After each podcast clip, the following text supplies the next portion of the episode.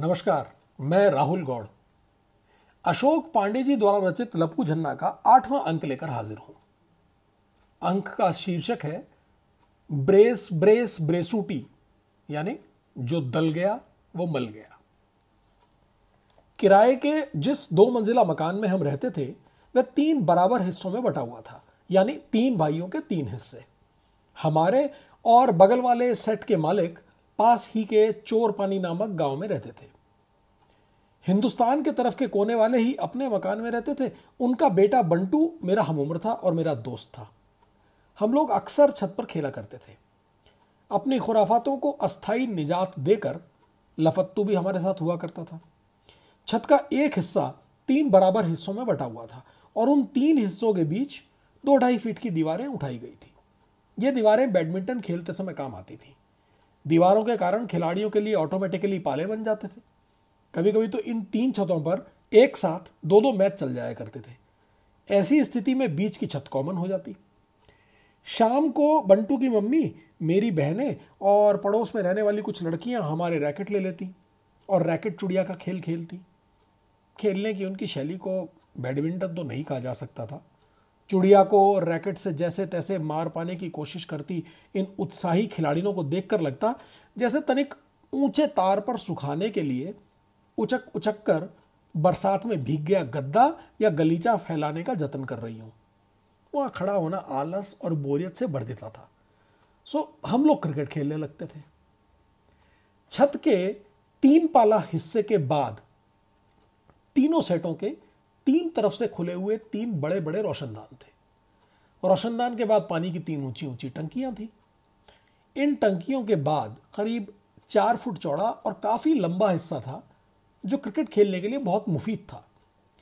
यानी खेलने की पिच इतनी लंबी थी कि बकौल लफत्तू वहां वेस्ट इंडिया के काले गेंदबाजों से रिखी फास्टम फास्टेस्ट बॉलिंग भी हो सकती थी।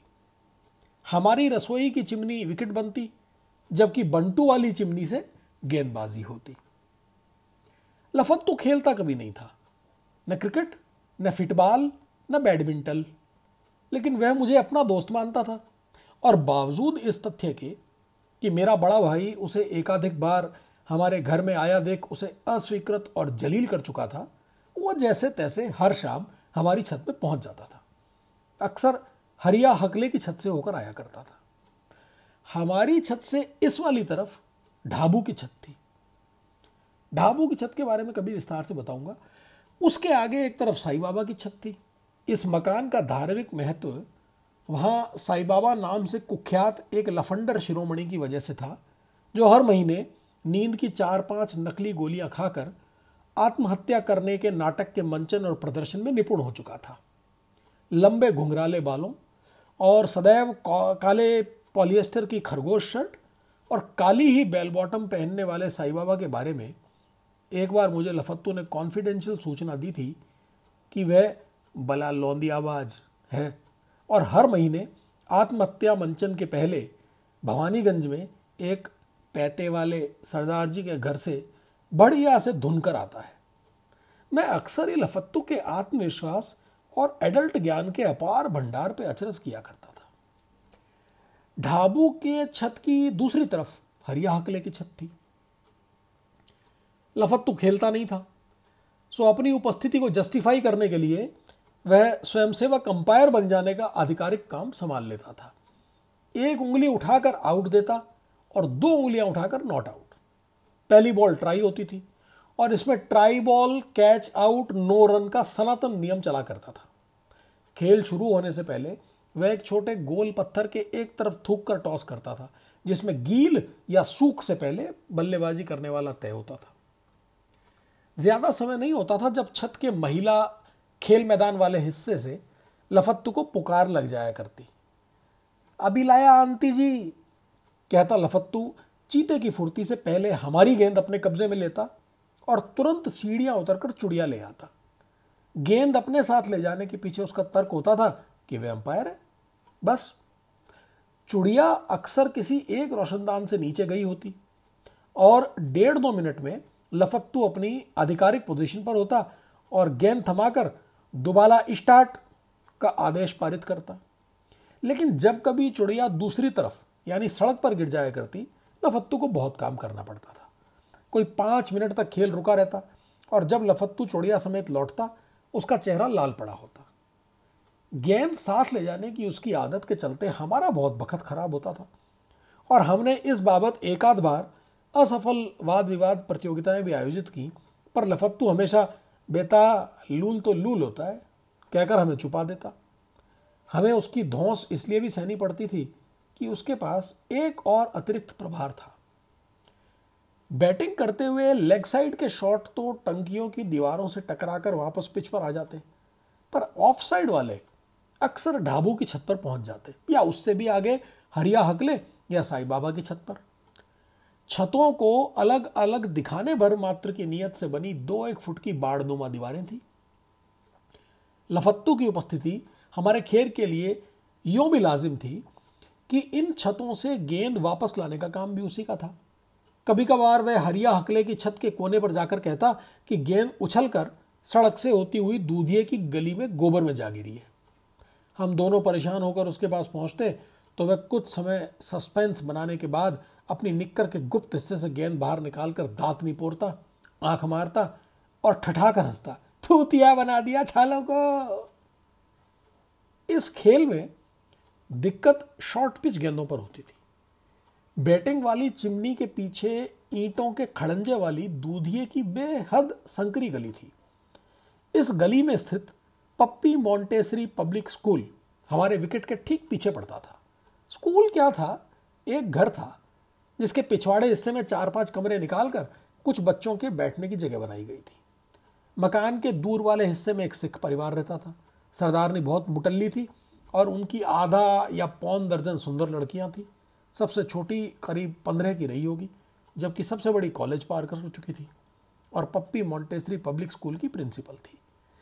सरदारनी की हर लड़की कोई ना कोई उचित मौका देखकर घर से भाग चुकी थी और रामनगर में यही इस घर का यूएसपी माना जाता था। घर पड़ोस की औरतें अक्सर इस घर की तारीफ में इतने कसीदे काढ़ चुकी थी कि उनसे कोई मेजपोश बनाता तो सारे रामनगर के आसमान को उससे ढका जा सकता था।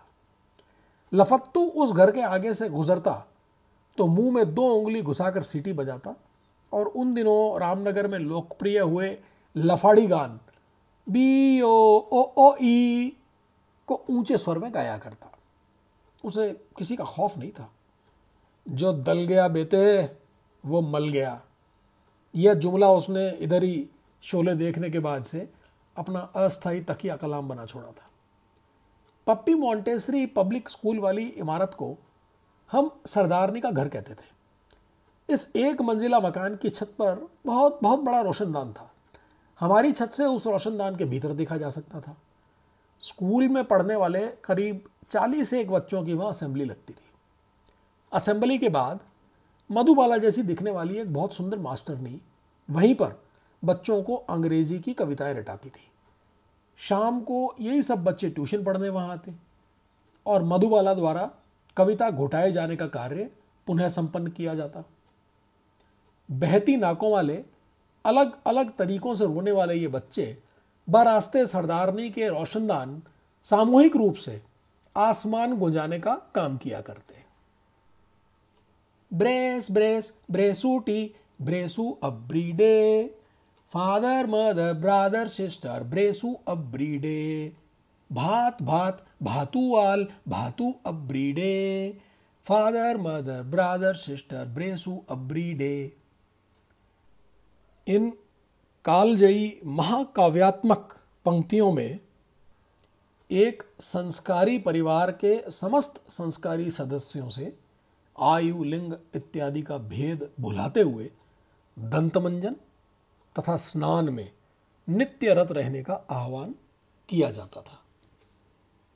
आप शायद समझ ही गए होंगे कि ब्रेस ब्रेस ब्रेसूटी असल में brush brush brush your teeth का खतरनाक घिस चुका रिकॉर्ड था। इसी तरह से भात जो था वो चावल नहीं बल्कि बाथ था। अब मैं सकीना से मोहब्बत और शादी के ख्यालात नहीं रखता था, सो मधुबाला से आशिकी कर रहा था। इस दूसरे प्रेम प्रसंग में लफत्तू की बताई एडल्ट टिप्स के कुछ सुदूर रंग स्मृति में झलक दिखा जाते थे, लेकिन समझ में ज्यादा न आने के कारण वे अंततः किसी सलेटी किस्म के गुबार में गायब हो जाते थे। खैर, शॉर्ट पिच गेंद सीधी उठती हुई सरदारनी के रोशनदान में घुस जाती थी, चाहे बल्ला लगे या ना लगे। इन गेंदों का रिट्रीवल असंभव होता था और हमें नई गेंदों के लिए बड़ों की चिरौरी करनी होती थी। दस पैसे देने से बड़ों के इनकार कर दिए जाने की सूरत में मैं और बंटू गमी मनाने के मोड में आ जाते। अलबत्ता लफत्तू का मोड बन जाता। वह गाने लगता। उसका तोतला गान मोहम्मद रफ़ी के गाने ताए कोई मुझे दंगली कहे से उठता हुआ किशोरदा के मेले नैना छा बन बादो से दे दी हमें आज़ादी बिना लोती बिना दाल जैसी पैरोडियों से होता, नौटंकियों से सीखे लौंदा पतवारी का जैसे अडल्ट गानों तक पहुंचता। इस परफॉर्मेंस का चरम विकेट रूपी चिमनी से सटकर लफत्तू के खड़े हो जाने पर आता था। मैं और बंटू पीछे दुबक जाते। वहाँ पर खड़ा लफत्तू सरदारनी के घर की तरफ देखता हुआ बेशर्मी से जोर जोर से गाता, खेल खेल खेलू बाल खेलू अब्रीडे फादल मादल ब्लादल चिस्टल खेलू अब्रीडे। अगले स्टैंजा में वह खेल के ख को भ में बदल देता। कुमाऊनी में इससे बनने वाले शब्द से अभिप्राय मनुष्य देह के पृष्ठभाग में अवस्थित उस क्षेत्र विशेष से है जिस पर अक्सर लातें पड़ती हैं और जो उत्तर भारत की अंतरंग पुरुष भाषा की शब्दावली का विशिष्ट घटक होता है। इसी को गाता गुनगुनाता वह हमसे विदा लेता। सरदारनी उसके पापा से उसकी शिकायत कर चुकी होगी, यह उसे पता रहता था, पर हमारी तरफ आंख मार कर वह कहता, जो दल गया बेटे वो मल गया। लीजिए, ये आठवां अंक यहाँ समाप्त होता है। मेरा धन्यवाद है निगम साहब को, जिन्होंने लॉकडाउन के चलते अपनी बालकनी से आवाज़ लगाकर मुझे बताया कि उन्हें उस सीरीज़ में बहुत मज़ा आ रहा है। बहुत आभार मित्र विपुल का, जिन्होंने बताया कि चीज़ उम्दा है। थैंक्स मित्र पंकज टुटेजा का, उन्हें भी ये सुनने में बहुत आनंद आ रहा है। अगर आपको आ रहा है तो आप भी बताएं और साझा भी करते चलें।